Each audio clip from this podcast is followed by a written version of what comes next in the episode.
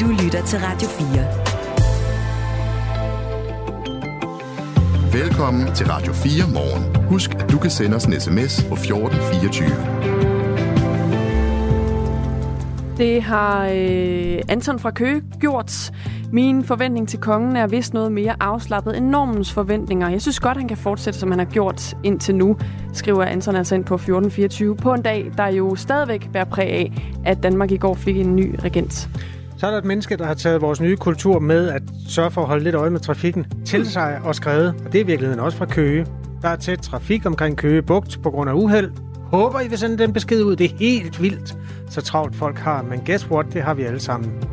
Når der endelig bliver givet plads til politifolk og lægebiler og trækker ud til siden, så går der 10 sekunder, og bilerne bagved har allerede indtaget banen, som man selv kørte på, inden man gav plads til hensyn. Ja, og så fortsætter svagdagen til dem, der ikke kører ordentligt. Mm. Øh, tag den med ro, og hvis du skal en tur ud og ja, køre i nærheden af Køge Bugt, det må være motorvejen, så skal du altså sætte lidt ekstra tid af her til morgen. Det er iskoldt.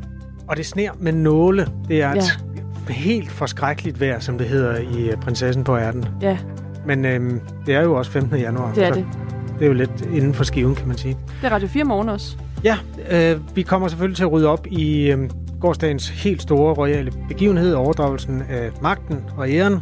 Og øh, så har vi også den store historie med fertilitetsbehandlingen, fordi den kan dog godt blive skruet op for nu, hvor man fra regeringens side åbner for, at barn nummer to skal være betalt af det offentlige. Problemet er bare noget med kapaciteten. Ja, fordi øh, blandt andet Region Sjælland oplever, at det kan være rigtig svært at skaffe personale, og har man ikke personalet, så vil øh, ventetiderne jo sådan set bare stige endnu mere.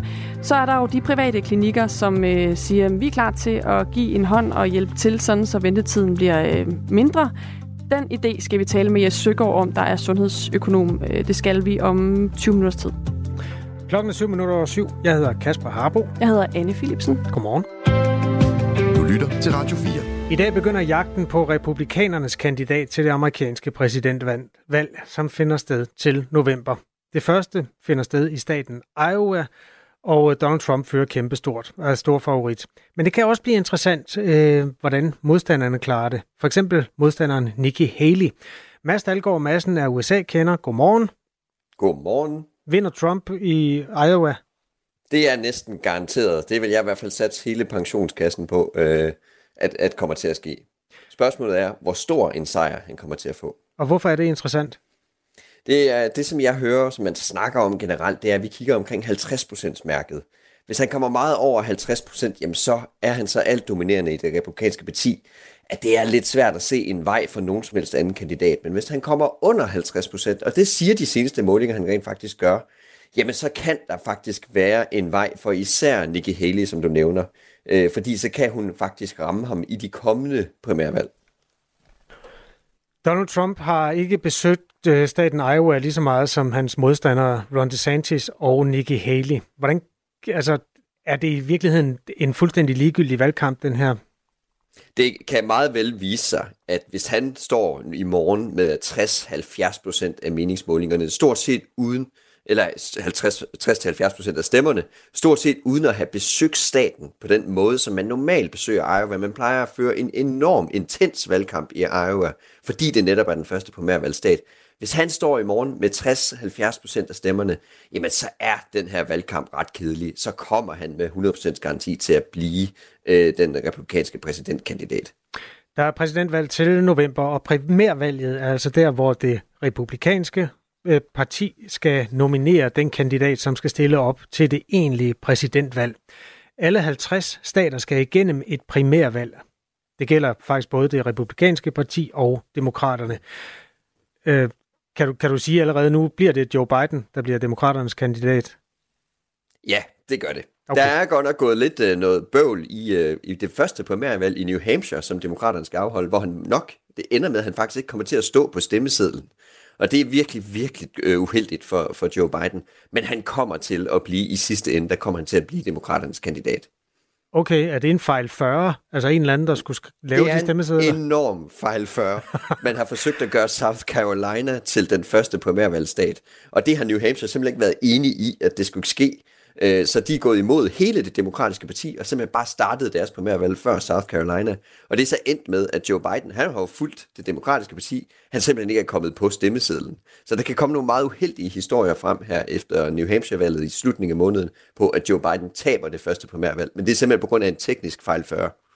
Okay, det lyder øh, forholdsvis idiotisk, men lad os bare feje den til side alligevel, og så tage for givet, at den siddende præsident nok bliver demokraternes øh, præsidentkandidat. Og så er der altså lidt mere, men ikke meget, spænding om republikanerne. Lad os lige vende os mod to af de andre. Nikki Haley er tidligere guvernør i staten South Carolina, hvor et af de næste primærvalg finder sted. Og øhm, altså, en kvinde, som ikke ret mange kender i forhold til Donald Trump, som alle kender.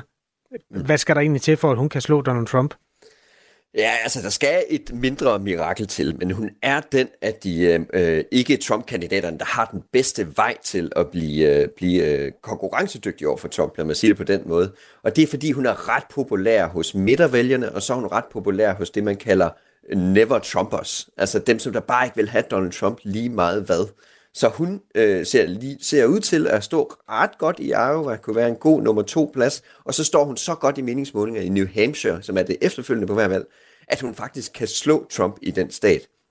Så er det slaget skal stå i hendes hjemstat, som du lige nævnte, hvor hun tidligere har været guvernør, South Carolina, som sådan er det tredje konkurrencedygtige primærvalg, øh, primærvalg vi har. Vi plejer altid at ende med at tale om forskellige skandaler, anklager mod Biden, Bidens søn, øh, anklager mod Trump og sådan noget. Det kunne være meget fedt, hvis vi kunne øh, tale politik for en gang skyld, Mads Dalgaard Madsen. Øhm, hvilke øh, politiske forskelle er der egentlig internt i det republikanske parti mellem Donald Trump og Ron DeSantis, og så hende Nikki Haley her?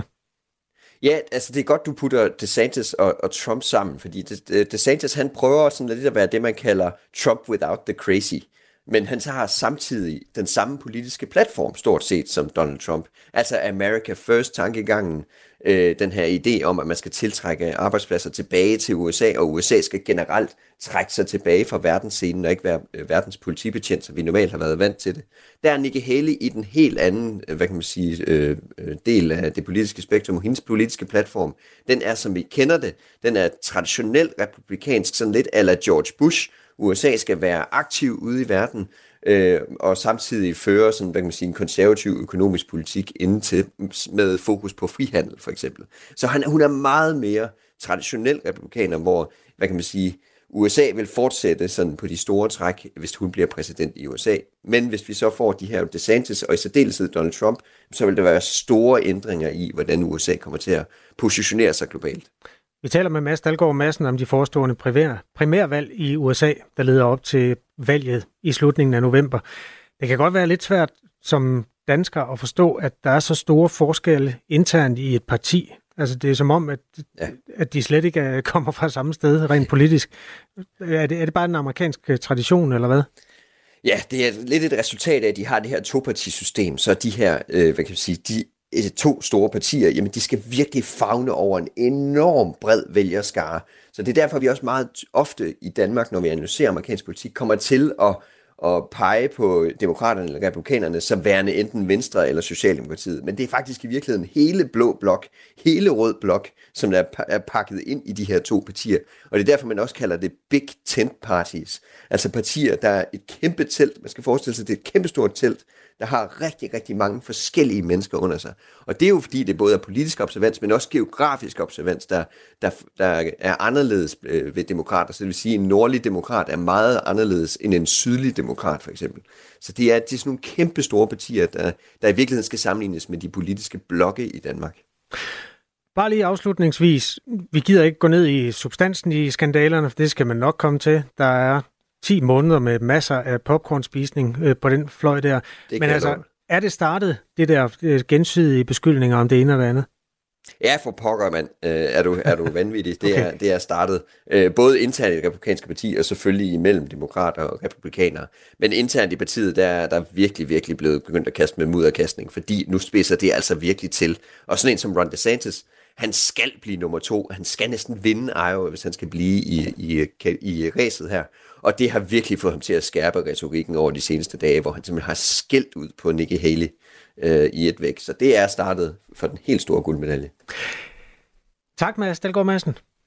Det var så lidt. USA kender, som nogle gange hjælper os med at øh, se nærmere på amerikansk politik. Mads kan du også følge på Twitter, hvis du vil opdatere os nogle gange, når der er fuld fart på derovre.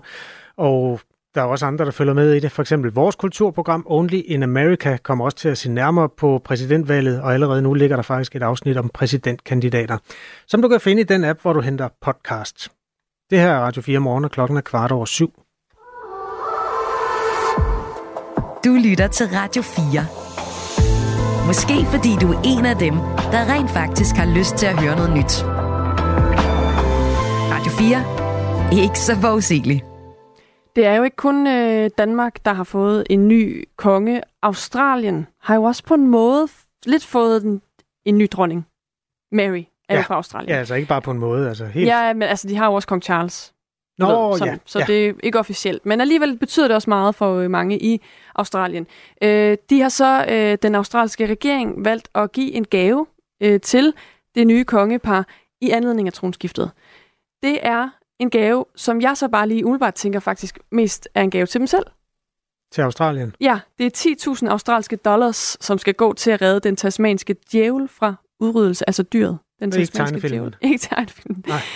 Øhm, det er The Mercury, som er sådan en avis, der holder til på øh, dronning Marys fødeø, Tasmanien. Hvad er det nu, en det? øh, tasmansk djævel er? Det er jo et lille øh, dyr, Der, der snor meget hurtigt som rundt. jeg lige googler nu. Ja, det kan du lige gøre. Øh, ja, det ser uhyggeligt ud, ved jeg. ja. Og den måske skal der ender reddes for enhver pris. Hvad, Den skal reddes. hvad, ved vi, hvad den er troet af, eller er det, Ja, går jeg for dybt? Det er en, øh, en smittende kraftsygdom, som faktisk gør, at bestanden er faldet siden 1996. Og det er så det, den her gave går ud på. Og det er derfor, jeg siger, det er jo sådan, det er lidt, som, at- det er lidt ligesom, hvis man er måske i et forhold og giver et gavekort til en spa-oplevelse, og så skal man selv med på det spa-ophold. Altså, du Ja. ved. Så det er også lidt en gave til dem selv. Men ja, altså, det er jo 100% kun en gave til Ja. dem selv. Det er Og ikke noget, vi har nogen glæde af. nej, men Mary kommer jo tit der, hvor de tasmanske djævle er, når hun besøger sit hjemland, og så får hun glæde af dem. Er logikken. Har du nået at undersøge, hvordan en kræftsygdom kan smitte? For det må da være første gang. Det ha- har jeg ikke, men jeg ved, at det er noget af det, pengene skal bruges til at undersøge og finde ud af, hvordan man øh, også kan få det stoppet. Men jeg, mere kan jeg ikke sige om det. må kan jeg, jeg må sige, jeg lige sige, at 10.000 dollars ikke er ret meget? Altså, Australske dollars. Ja. Det er omkring 50.000 danske kroner. Ja, Synes du, det er fedtet? nej, jeg tænker bare i forhold til, der plejer at komme en milliard ind ved knækcancer, Nå, ja. og øh, man har stadig ikke løst kræftens gåde, så jeg ved ikke om de der 50.000. de- Nej. Nej. Men altså, øh, vi kan da håbe det for de tasmanske djævles skyld. Nu Ja. har jeg fået googlet dem. Det er et øh, kødædende pungdyr. Det var øh, alt, hvad jeg havde brug for at vide. Ja. Tak skal du have. Selv tak. Øhm, husk, du kan skrive til os på nummer 1424. Der er sikkert flere, der er begyndt at øh, også tænke over, om der findes en tilværelse, hvor vi taler lidt mindre om kongehus. Og det må vi sige, det gør der faktisk. Den begynder formentlig i morgen. I dag har vi stadig øjnene rettet mod den der fuldstændig Danmarks historiske begivenhed i går, hvor vi altså sagde tak og farvel til dronning Margrethe den anden, og sagde velkommen til, til Frederik den 10. Jeg vil bare lige sige her, hold nu kæft, hvor har jeg alle mulige eksperter, skriver Brian, travlt med at kritisere vores konge. Så er det talen, eller et eller andet, han har gjort i fortiden. Lad os nu bare vente og se, hvad hende om Frede og Mary gør. Så kan vi altid dømme bagefter. Giv dem en chance. Jeg hæpper på dem. Hilsen Brian fra Birkerød, der har skrevet til os på 1424. Du lytter til Radio 4. Det var noget, der skabte glæde øh, hos mange af de par, der har brug for hjælp til at få børn, at regeringen meldte ud ved nytårstalen, at der skal være gratis hjælp til at få barn. Nummer to, hvis man har brug for facilitetsbehandling. Et tilbud, som øh, efter planen allerede skal træde i kraft i december i år. Men for at regionerne kan løfte den opgave, det vil være, at flere altså får mulighed for at få facilitetsbehandling, så vil det også kræve, at man udvider faciliteterne, og ikke mindst, at man rekrutterer mere personale til regionerne. Allerede nu oplever Region Sjælland for eksempel problemer med at skaffe personale. Ligesom resten af sundhedsvæsenet er facilitetsområdet udfordret af mangel på personale, især når det kommer til speciallæger, skriver de til os. Janne Virkelsø Jeppesen er formand i Dansk Fertilitetsselskab, og hun fortæller, at mangel på personale generelt er et problem inden for fertilitetsområdet. Der går ikke nogen led i vores branche. Og så er det fordi, de har valgt det selv i hvert fald. Altså så er det fordi, man har sagt, jeg vil noget andet, eller jeg kender ikke nogen, der går led i vores branche. Dansk Kvalitetsselskab, som øh, Janni Vikkelsø Jeppesen altså repræsenterer, er et fagligt selskab med omkring 500 medlemmer, som er beskæftiget både i de offentlige og i de private fertilitetsklinikker. Og lige præcis de private klinikker mener Venstres sundhedsordfører Christoffer Melson, at man med fordel kan begynde at trække på for at få løftet den her opgave. For at komme i mål med det her, så kommer vi også til at kigge på, hvordan den øh, private øh, kapacitet den kan bidrage. Øh, så vi skal både kigge på, hvordan vi opbygger yderligere kapacitet i det offentlige, øh, og vi skal også kigge på, hvordan vi så kan inddrage øh, den øh, private kapacitet, der er på en fornuftig måde. Jes Søgaard er sundhedsøkonom på SDU. Godmorgen. Godmorgen.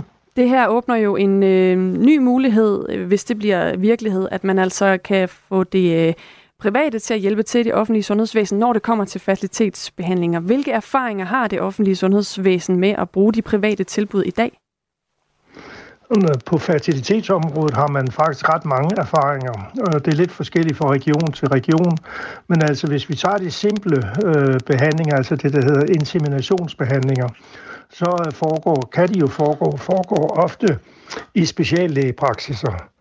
Øh, hvis vi tager de, øh, de lidt mere komplicerede, altså frysebehandlinger og in vitro fertiliseringer, så foregår det øh, enten på offentlige sygehuse eller på, øh, på øh, klinikker, øh, private klinikker. Og øh, det er nok mest det, man har øh, fokus på nu, og der er det simpelthen et spørgsmål om, øh, er det de private klinikker, eller er det de offentlige øh, sygehuse, der kan gøre det billigst?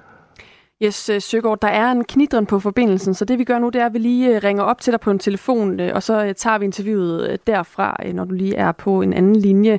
Det er sådan, at vi har talt med flere læger fra de største private fertilitetsklinikker i Danmark, og de står altså klar til at hjælpe med at løfte opgaven, hvis det skulle være aktuelt.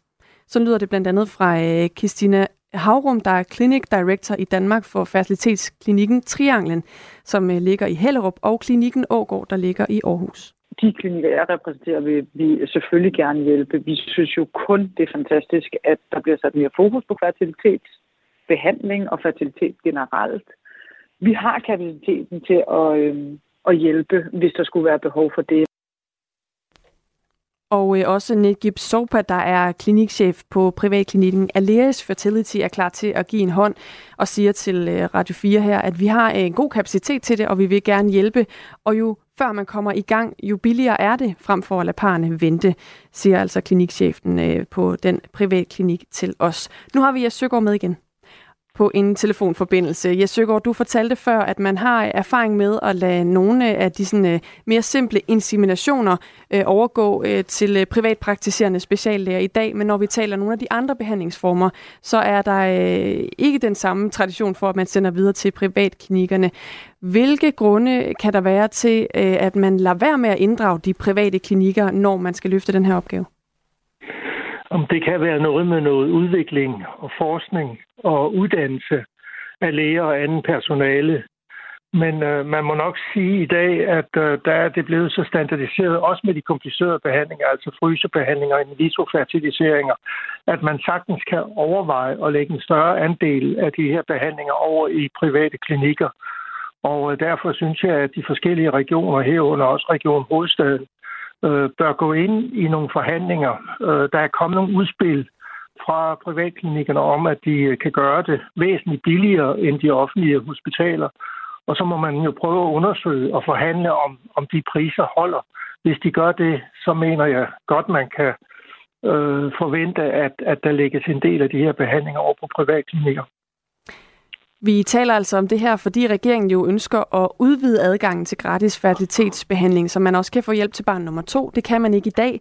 Og hvis det sker, så vil øh, regionerne jo altså også få, efter alt at dømme, mere at lave og det er altså på trods af, at de allerede nu udnytter deres kapacitet fuldt ud, og der er også flere, der øh, nævner af regionerne, at det kan være svært at finde den arbejdskraft, man har brug for, hvis kapaciteten skal øges.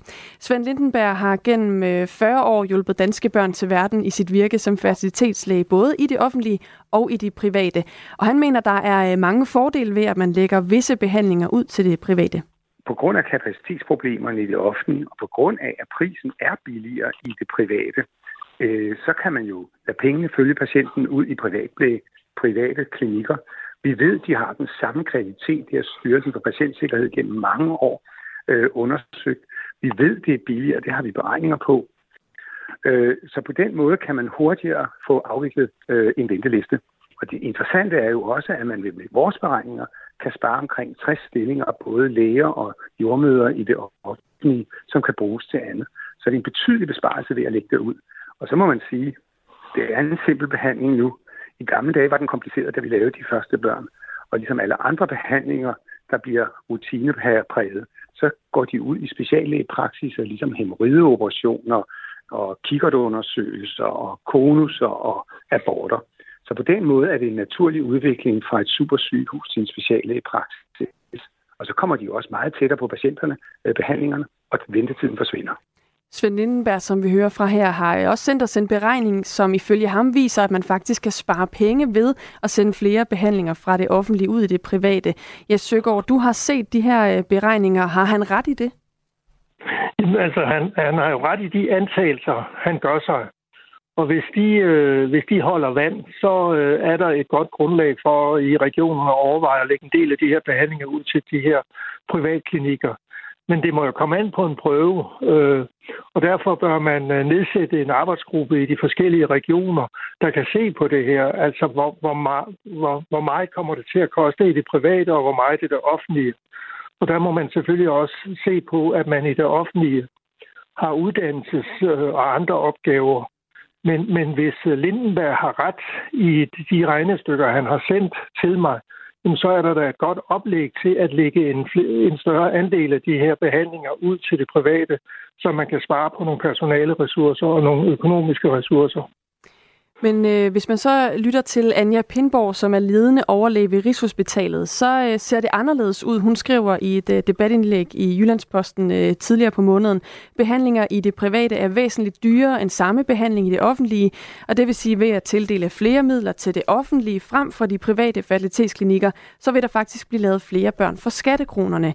Vi har et velfungerende, rentabelt og meget sikkert offentligt fertilitetsbehandlingstilbud, og det tilbud skal vi værne om skriver hun altså i sit debatindlæg. Hvordan kan øh, den ledende overlæge ved Rigshospitalet se så anderledes på det? Det er fordi, der er en god del af interessevaretagelse i de her udmeldinger fra de to læger. Øh, og, og det er derfor, at man bør nedsætte nogle uvildige arbejdsgrupper.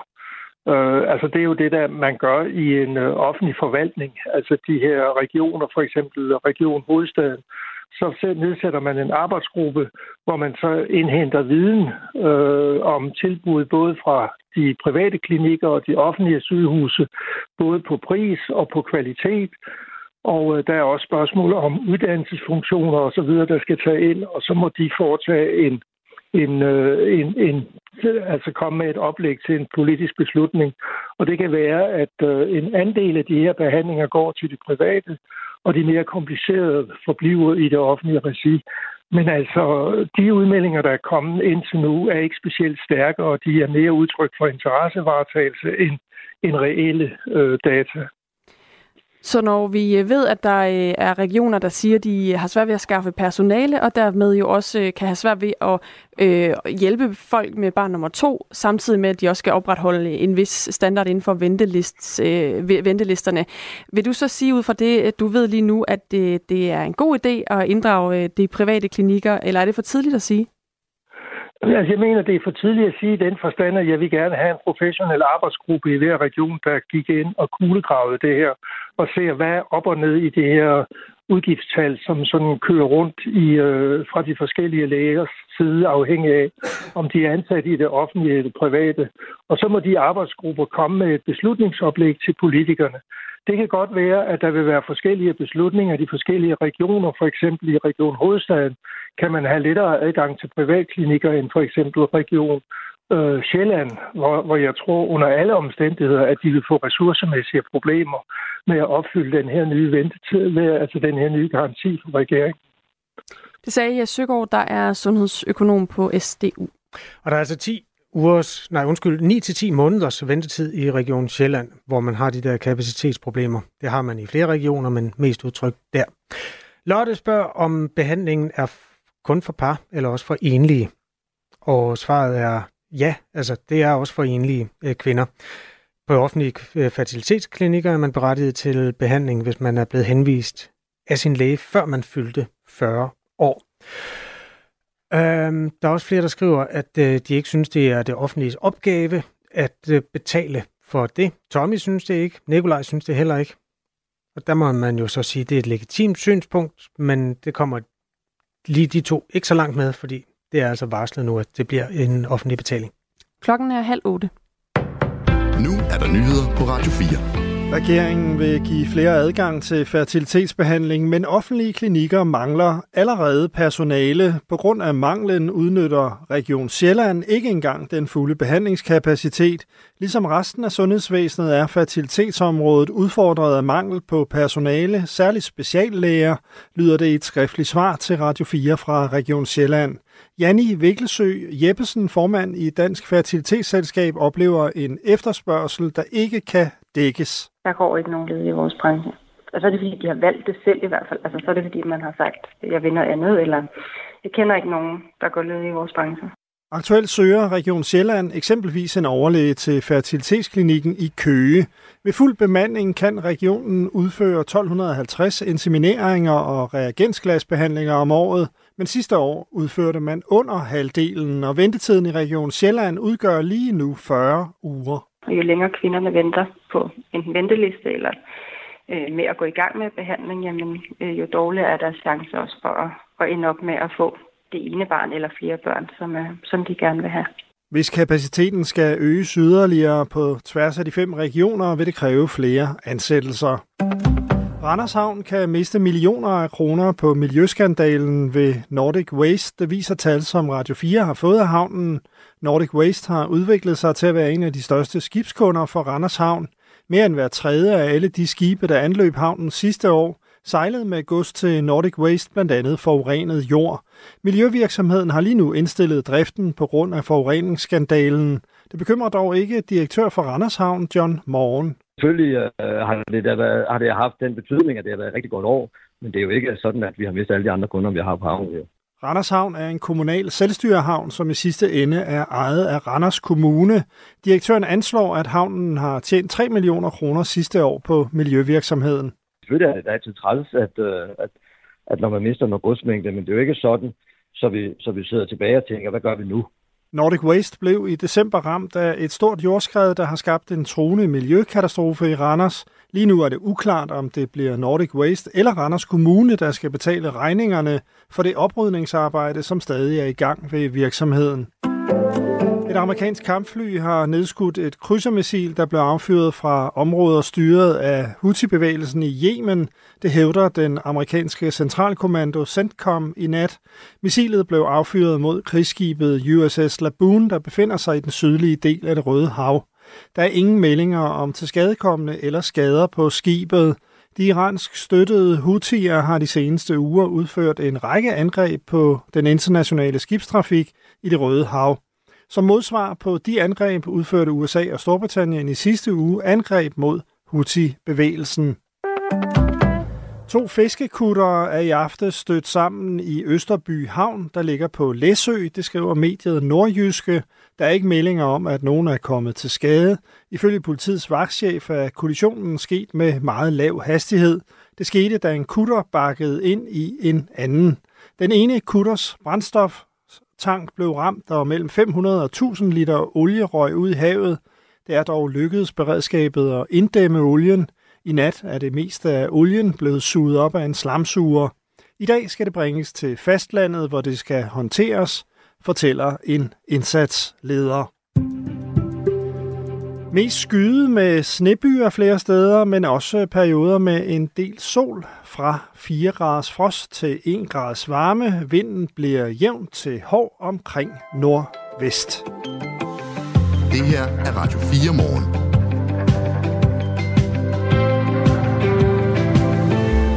Glædelig mandag. Jeg hedder Kasper Harbo. Klokken 7.34. Jeg hedder Anne Philipsen, og nu skal vi tale om valgsprog. Fordi den nyudråbte kong Frederik den 10. offentliggjorde jo det såkaldte valgsprog i går, øh, der skal være med til ligesom at sætte rammen for hans regeringstid. Og det lød sådan her, da det ligesom blev øh, udråbt på balkongen på Christiansborg Slot. Forbundne, forpligtet for kongeriget Danmark Der ja. var lige to sekunders pause, hvor folk tænkte... Hvad, sagde han? What? ja, det er også fordi, der er øh, mange detaljer i det her, man lige skal have for øje. Lad os bare lige tage det igen. Forbundne, forpligtet for kongeriget Danmark. Ikke? Trine Nebel, godmorgen. Godmorgen. Ledelsesretoriker og adjunkt ved Professionshøjskolen Absalon. Og med nu for at øh, tolke på det her valgsprog, og måske også øh, hjælpe os med at forstå, hvorfor det øh, for nogen i hvert fald har været øh, et valgsprog, der lige skulle lande. Hvordan tolker du det her valgsprog fra kongen? Jeg tolker det som, at når man har brugt lidt øh, tid på at få gravet ned i substansen, at det faktisk matcher utrolig godt med det øh, indtryk, man må forstå, at kronprins Frederik gerne vil efterlade os med. Altså nu er han jo blevet konge, men vi har jo haft 52 år til at danne et indtryk af ham. Og den karakteristik, øh, der har været af ham fra, fra medier og folk, der siger, at de har mødt ham, der kan vi se, når vi kigger ned i substansen på ordene, at det faktisk er forsøgt spejlet i det, der så blev kongens første øh, tale, og et valgråb, eller valgsprog, et udråb her til sidst, som skal følge ham gennem hele livet. Men du siger jo også selv, at, øh, at du har også haft brug for ligesom at grave ned i substansen af det. Ja. Er det et problem, ja. at det er et øh, valgsprog, hvor man lige skal vende den et par gange ind i hovedet, før man måske helt forstår, hvad der ligger i ordene? Nej, det synes jeg ikke. Jeg synes kun, det er klædeligt, at man kan bruge lidt tid på at fordybe sig i, hvad er det for øh, et signal, den nye konge ønsker at sende til sit kongerige med denne her korte og ret fyndige øh, ja, man kan jo kalde det en form for branding eller slagord, eller hvordan man nu vil på nudansk øh, sige det.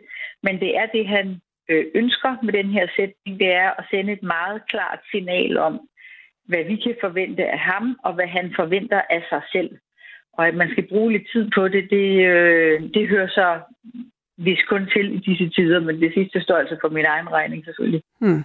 I øh, mange af de tidligere regenters valgsprog, der er Gud jo også inkluderet, og det er det ikke i det valgsprog, vi altså nu har øh, for, for kong Frederiks.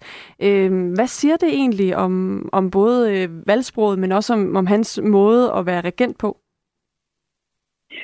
Jamen, han siger allerede i talen, der går op til valgsproget, og øh, jo mere vi sidder og kigger på det, så kan man se, at det er øh, to sider af samme sag. Så den tale, øh, der går op til valgsproget, kan vi altså ikke se isoleret fra valgsproget.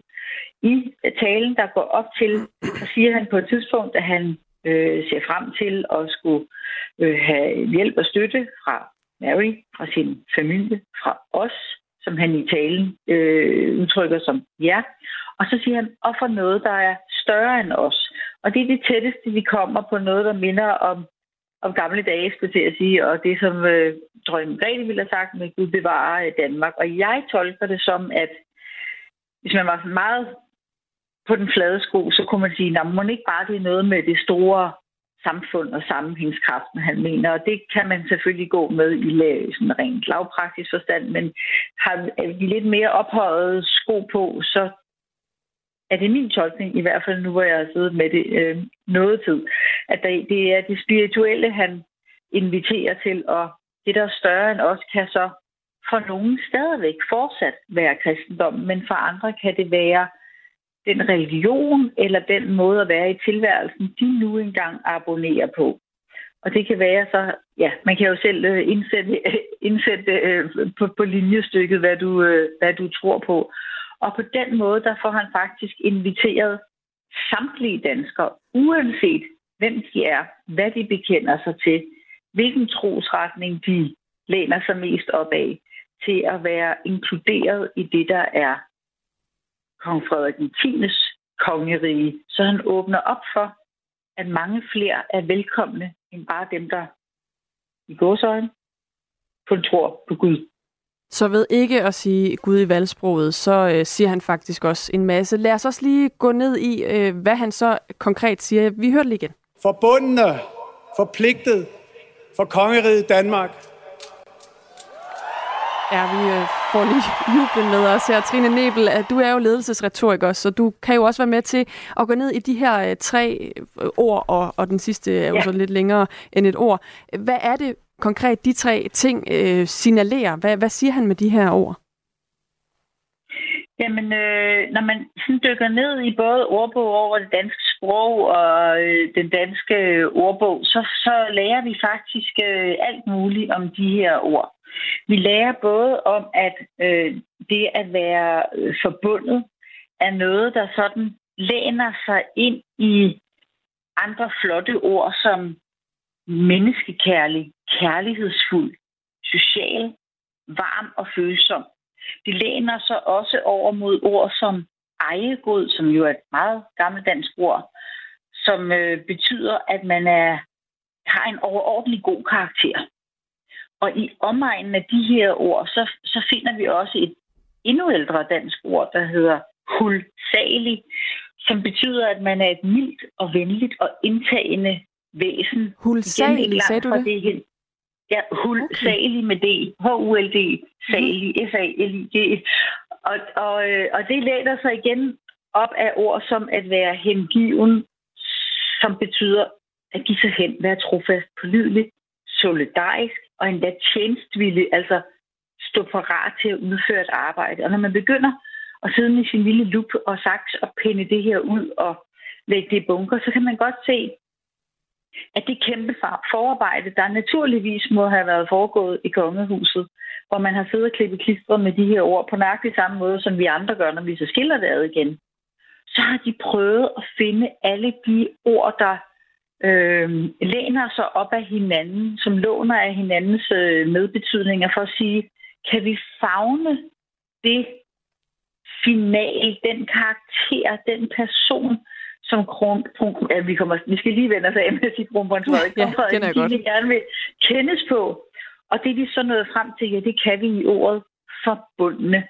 Det er det, han gerne vil være med sit folk, med den karakter, han selv mener, han kan tilbyde os at være.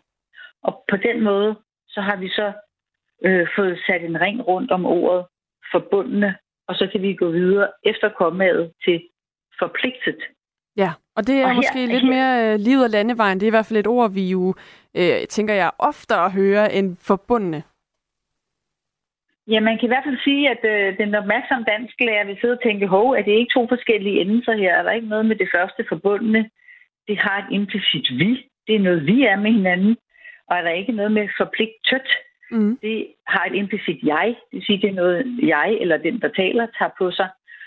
Og det kan man også godt argumentere for, men det er ikke sprogligt forkert. Og her må vi altså øh, konkludere, at i den første del, altså før kommet forbundne, der i tale sætter den nye konge et vi, noget han gerne vil være med os i forhold til den, han er. Men efterkommet forpligtet, der tager han rollen på sig. Der handler det om, hvad er det, han så gerne vil kendes på over for os. Og det at være forpligtet, det betyder, at man gør sig bundet af, at man vil handle, og at alle ens handlinger har et iboende løfte. Så min tolkning sådan meget her på morgenfesten lidt frist er, I kan regne med mig, ligesom jeg vil regne med jer. Og over for dette løfte er jeg forpligtet som jeres konge. Det er det, der ligger i paraplyordet, kan vi kalde det, forpligtet. Og således har vi forbundne, os alle sammen, forpligtet, kong Frederik, og så øh, for kongeriget Danmark. Og så bliver det jo så smukt med de tre F'er, og så har vi det, som man kalder for en trikolon over i retorikkens verden, men det er kun for nørder, hvor man, hvor man sidder og pindehugger med sin yndlingsfigur. Det skal man ikke... Mm. Øh, det, det gemmer vi til en anden god gang, Trine Nebel. Nu fik ja, vi pindehugget lidt her og gået lidt i dybden ja. med det. Tak for det. Velbekomme. Som altså er ledelsesretoriker og også adjunkt ved Professionshøjskolen Absalon. Forbundne, forpligtet for kongeriget Danmark. Forpligtet udtales det på korrekt dansk og kan høres som både ental og flertal, står der i analysen fra et menneske, der supplerer. Jeg savner nogen, der kommenterer på, at valgsproget fungerer meget bedre, når det siges højt. Det skal høres, ikke læses, skriver et menneske til os. Og så er der M. Bak, der supplerer med den her. Det lyder skræmmende mere socialdemokratisk end kongeligt. Hmm. Kunne du forestille dig, Mette Frederiksen siger det? Mm. Med en god pause imellem. Ja. Måske. Radio 4. Ikke så forudsigeligt. Det er 52 år siden, dronning Margrethe blev dronning, og det er så et døgn siden, at hun overlod tronen til sin søn Frederik. Det er de to øh, tronskifter, som har været i min levetid, og meget få har måske oplevet tre. Men der, nu skal vi tale med en mand, der faktisk har set det seneste øh, tæt på. Altså ikke det i går, men også det, der er sket i 1972. Henrik Effersø, godmorgen. Vi har dig med der. Henrik, kan du høre mig? Ja, det kan jeg. Ja, herligt. Godmorgen. Tak fordi vi må ringe til dig. Du var øh, til stede for 50 år siden og i går. En hurtig anmeldelse. Hvilket af de to øh, tronskifter var det bedste? Jamen, det var vel i går, fordi der var så mange flere mennesker i, i går, end der var i 1972. Og det var 52 år siden, som du skulle til at fortælle ja, Det har du faktisk ja, ret i. Ja. Øhm, hvor mange var der i 72? Det ved jeg ikke. Det aner jeg ikke, men, men jeg kan bare sige, at gaderne omkring Christiansborg, de var ikke proppet, som de var i går. Okay. Så det er helt klart, der var langt, langt flere. De stod jo helt ned til Kongens Nytorv, og det gjorde de ikke i 72. Jeg synes også, det er blevet betonet i nogle taler, at det var møgvejr i 1972, og det var faktisk ja. en flot dag i, i går. Er det, ja. Kan du huske, hvad du lavede i 72, da du så øh, dronning Margrethe overtage tronen? Ja, hvad jeg lavede? Jeg øh, sad oppe i en gittermast. Hvorfor Fordi øh, jeg, vil gerne have, jeg vil gerne have udsigt til det hele, så jeg kravlede op i en gittermast lige ved Højbroplads. Og øh, der så jeg det meget fint, og øh, øh, møgvejr, ja, det var det, det bedste øh, og der var sådan lidt støvregn i luften. Øhm, og det var der jo ikke i går, så det var også bedre vejr i går. En af de andre forskelle var også, at den her, det her tronskifte, det sker på baggrund af, at dronning Margrethe har besluttet, at det skal ske. Ja. Det, der skete for 52 år siden, var jo fordi Frederik 9. var død. Kunne du mærke, at jeg ved godt, det er lang tid siden, men gav det jo. en forskel i festligheden? Jo. Ja, ja. Der var helt klart en, en, en, en samtidig en trygge stemning. Øh, ældre mennesker, de øh, var jo sort dengang, øh, fordi Frederik var død. Øh, det var der ikke behov for i går. Øh, og, og Margrethe havde jo også øh, sort slør på, og sort kjole, og øh, hun så jo også lidt berørt ud af, at, at, at, at hendes far var død. Altså alt det der var der jo ikke i går. Så det, det er jo den helt store forskel selvfølgelig. Hvor, hvor gammel var du i 1972? Jeg var 19. Okay, jamen så er man også i jeg, fin form til at klatre ja. op i gittermasterne. Ja, ja, ja, ja. Men pl- planen var jo, og det, det er jo derfor, I har fundet mig, fordi jeg på Facebook havde skrevet, at jeg ville kravle op i den samme gittermast igen. Fordi det tillader min fysik mig ja. at gøre, skrev jeg. Ja. Og så kom jeg derind, og så viste sig, at der var jo så helt fantastisk mange mennesker, og det vil sige, at jeg manglede 50 meter i at kunne nå frem til den gittermast. Men det var simpelthen, øh, altså man stod jo fuldstændig skulder ved skulder, og jeg kunne ikke komme derhen. Så jeg manglede 50 meter i at kunne komme derhen, men jeg så det fint nok alligevel. Nå, okay. Ej, det var da på en måde lidt ærgerligt. Øh... Ja, det var det. Men, men øh, men jeg, jeg, stod, jeg stod bare lidt længere tilbage ud for Holmens Kirke, og det var rigtig fint. Jeg stod lige foran øh, øh balkongen, kan man sige, øh, men jeg var nok kommet for sent, det var derfor. Det behøvede man ikke i 72, der kunne man komme øh, 10 minutter før, uden problemer. Jeg taler med Henrik Effersø, der var til tronskifte i går, til kong Frederiks udråbelse som regent over Danmark, og som også var samme sted for 52 år siden, eller 50 meter derfra øh, for, ja. for 52 år siden. Hvad er det egentlig, der driver dig? Er du meget royalt anlagt, eller er det sådan lige så meget Nej. folkefesten Nej. i det? Det, øh, det er simpelthen øh, det historiske i det. Det er ikke, øh, fordi jeg er specielt royalist, men, men jeg synes bare, det, det er meget sjovt, at jeg gjorde det i 72, og så tænkte jeg, det gør jeg en gang til. Og dengang, der pjekkede jeg jo fra fra mit, øh, fra mit eftermiddagsjob. Jeg sagde, at jeg bliver nødt til at gå lidt tidligere. Jeg havde sådan en job nede på avispostkontoret, og der gik jeg lidt tidligere for at nå at være med klokken. Jeg tror nemlig også, det var klokken 15 dengang. Det mener jeg, det var.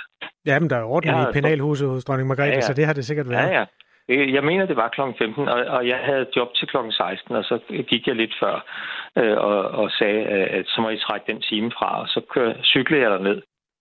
Og det vil man heller ikke kunne i går cykle derned, fordi øh, cykler havde politiet bedt om øh, blev uden for afspærringerne. Jeg bliver altid lidt urolig, når jeg ser så mange mennesker sammen. Jeg tænker, der skal, alt, der skal ikke så meget til, før der går et eller andet galt i en folkemængde. Havde alle det godt? Ja, det havde, det havde de. De gik rundt med flag og små kroner på hovederne. Sådan nogle papkroner havde folk i, i stort tal på. Og øh, humøret var højt, og hvis der var nogen, der var blevet dårlige, så var de blevet hjulpet igennem mængderne. Det havde ikke været noget problem. Så det var virkelig en god oplevelse og med godt humør. Henrik Effersø, du må være 71 nu. Er det rigtig regnet ud?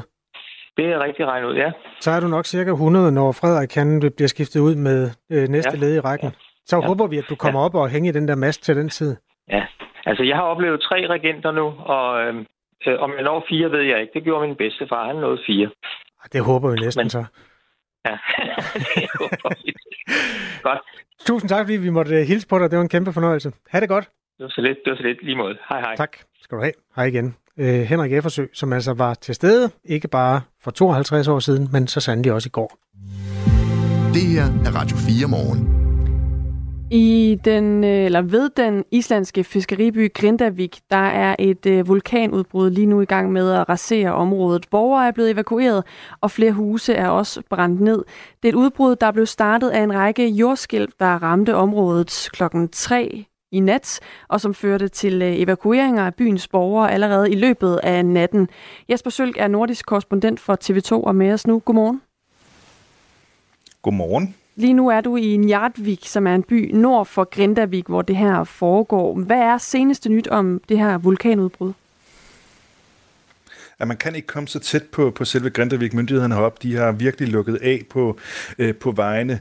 Øh, det, der er sket, det er, at der er to sprækker med lava, som er åbnet sig uden for Grindavik. En på 900 meter, som ligger en lille stykke uden for byen, og så en på 100 meter, som ligger lige nord øh, for byen. Og det er særligt den mindste af dem, som, er, som volder store problemer, fordi at den er opstået sådan lige inden for nogle af de defensive barrikader, man har lavet rundt om Grindavik. Og det vil sige, når der nu er tre huse, der er blevet opslugt af lava, så er det den mindre sprække, øh, som simpelthen, hvor lavaen er flyttet ind i, i byen og skaber ganske store pro- problemer. Lige nu er der sådan relativt ro på på udbruddet, men det som eksperter og det islandske meteorologiske institut virkelig er bekymret for, det er, om der er nye sprækker, der kan åbne sig muligvis lidt længere mod syd, fordi hvis man kommer lidt længere mod syd, bare nogle 100 meter, jamen så er man inde i centrum af Grindavik, og så begynder det at være virkelig alvorligt, og rigtig mange huse, der kan blive berørt. Kan de sige noget om, om det er sandsynligt lige nu, eller det, de siger, er, at det ikke kan udelukkes. Øh, lige i øjeblikket er der ikke nogen sådan tydelige tegn på, at der er yderligere sprækker, der, øh, der er ved at åbne sig. Men der er lava, som på en eller anden måde øh, bygges op, øh, som ligger i sådan nogle kamre øh, nedunder, og hvor det bevæger sig hen, og, og hvad det kommer til at, hvordan det kommer til at udvikle sig, også i forhold til, om der kommer mindre jordskælv, som kan begynde at, flytte på nogle ting i, i undergrunden. Det er man simpelthen ikke sikker på, og det er også derfor, at situationen for indbyggerne i Grindavik er enormt usikker. Øh, lige i øjeblikket kan man ikke øh, bo der af, af, af åbenlyse grunde. Øh, en ting, fordi at lavvand kan strømme ind i byen, men også fordi der er ikke noget elektricitet, vandforsyningen er, er spoleret, og så er der jo også de her små jordskælv, har betydet, at rigtig mange af husene er, er ustabile, hvis man kan sige det på den måde. Men, men, men det er en situation, man simpelthen følger med i øh, hele tiden. Heldigvis er man jo så ganske god til at følge nogle af de her lavastrømme og bevægelser osv., så man har nogenlunde styr på situationen derude. Men det betyder jo altså også, at øh, 4.000 borgere er blevet evakueret, og som du siger, mange af dem ved jo ikke lige nu, hvornår de kan vende tilbage til deres hjem, og hvad der er tilbage af deres hjem. Øh, jeg så billeder her til morgen, inden vi gik i studiet også. Det er jo nogle på mærkelig vis flotte billeder, hvis man kan sige det, fordi det er jo øh, i nogle vilde farver, nogle vilde øh, sådan, øhm, øh, ja, det ser bare vildt ud, når sådan noget lava det først spreder sig, men det er jo også en helt forfærdelig historie om huse, der brænder ned, og, og borgere, som ikke ved, hvornår de kan komme øh, hjem igen. Hvordan er stemningen blandt øh, borgerne på Island?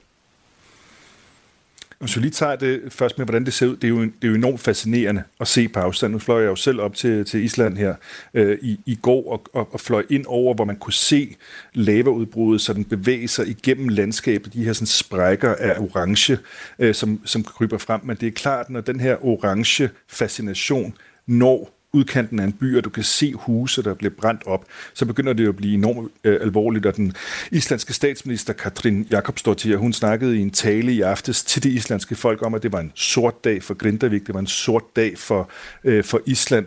Og de taler jo om, at det her det er den alvorligste situation i forbindelse med et udbrud siden januar 1973. Nu var jeg tilbage i 1972, lige før med, øh, med, med kongen og dronningen osv.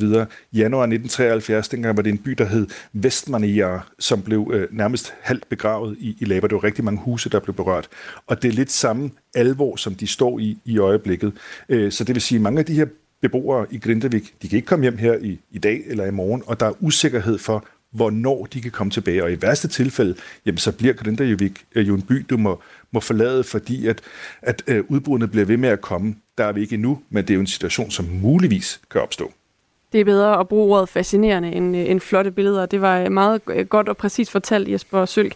Øh, det er jo sådan, at øh, vi også tidligere har fortalt om øh, et andet vulkanudbrud tæt ved Grindavik, og som du også er inde på her, så er det jo sådan et område, hvor det kan se ud som om, at det kan blive ved med at spøge det her.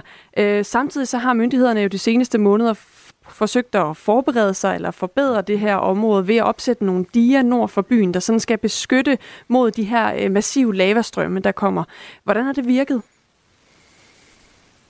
Enormt øh, effektivt. Faktisk også mere effektivt, end de havde kunnet håbe på. Mange af de her defensive barrikader eller diger, som du, som du siger, det er, øh, er noget, man har bygget op over de seneste uger, fordi at man ligesom har set den her aktivitet i, i området. De består af, af jord og, og sten. Og det man faktisk kunne se, det er specielt den, den store sprække, den her på 900 meter, der har man lykkedes med at, at føre lavaen væk fra de beboede områder og ud i mere åbent øh, landskab. Det vil sige, at der er rigtig mange huse og rigtig meget infrastruktur, der potentielt er blevet reddet på grund af de her øh, defensive barrikader.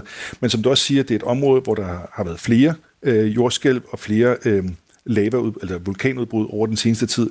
Bare lige lidt historie. Faktisk var det her område Reykjanes, halvøen, hvor jeg er, øh, sådan i den, i den sydvestlige del af Island, det var fuldstændig stille i, i 8 århundreder, altså 800 år var der ingen udbrud her. Så tilbage i 2021 kom der det første øh, vulkanudbrud, og siden der har der været fire mere, hvor det, hvor det seneste, altså det her for en, for en 36 timer øh, siden. Det vil sige, at aktiviteten er taget enormt til i den her del af, af Island over de seneste år, og det er selvfølgelig også det, der skaber en masse usikkerhed, specielt nede omkring øh, Grindavik, som jo ikke er så langt fra sådan noget som den blå lagune, den store turistattraktion i, i, i Island, heller ikke så langt fra, fra lufthavnen ude i Keflavik. Øh, så det er et område, hvor der er rigtig meget øh, følsom infrastruktur, og hvor der selvfølgelig også bor rigtig mange mennesker fortalte Jesper Sølk, som er øh, nordisk korrespondent for TV2, og altså øh, befinder sig øh, tæt på den her øh, by Grindavik, øh, hvor der altså er de her vulkanudbrud.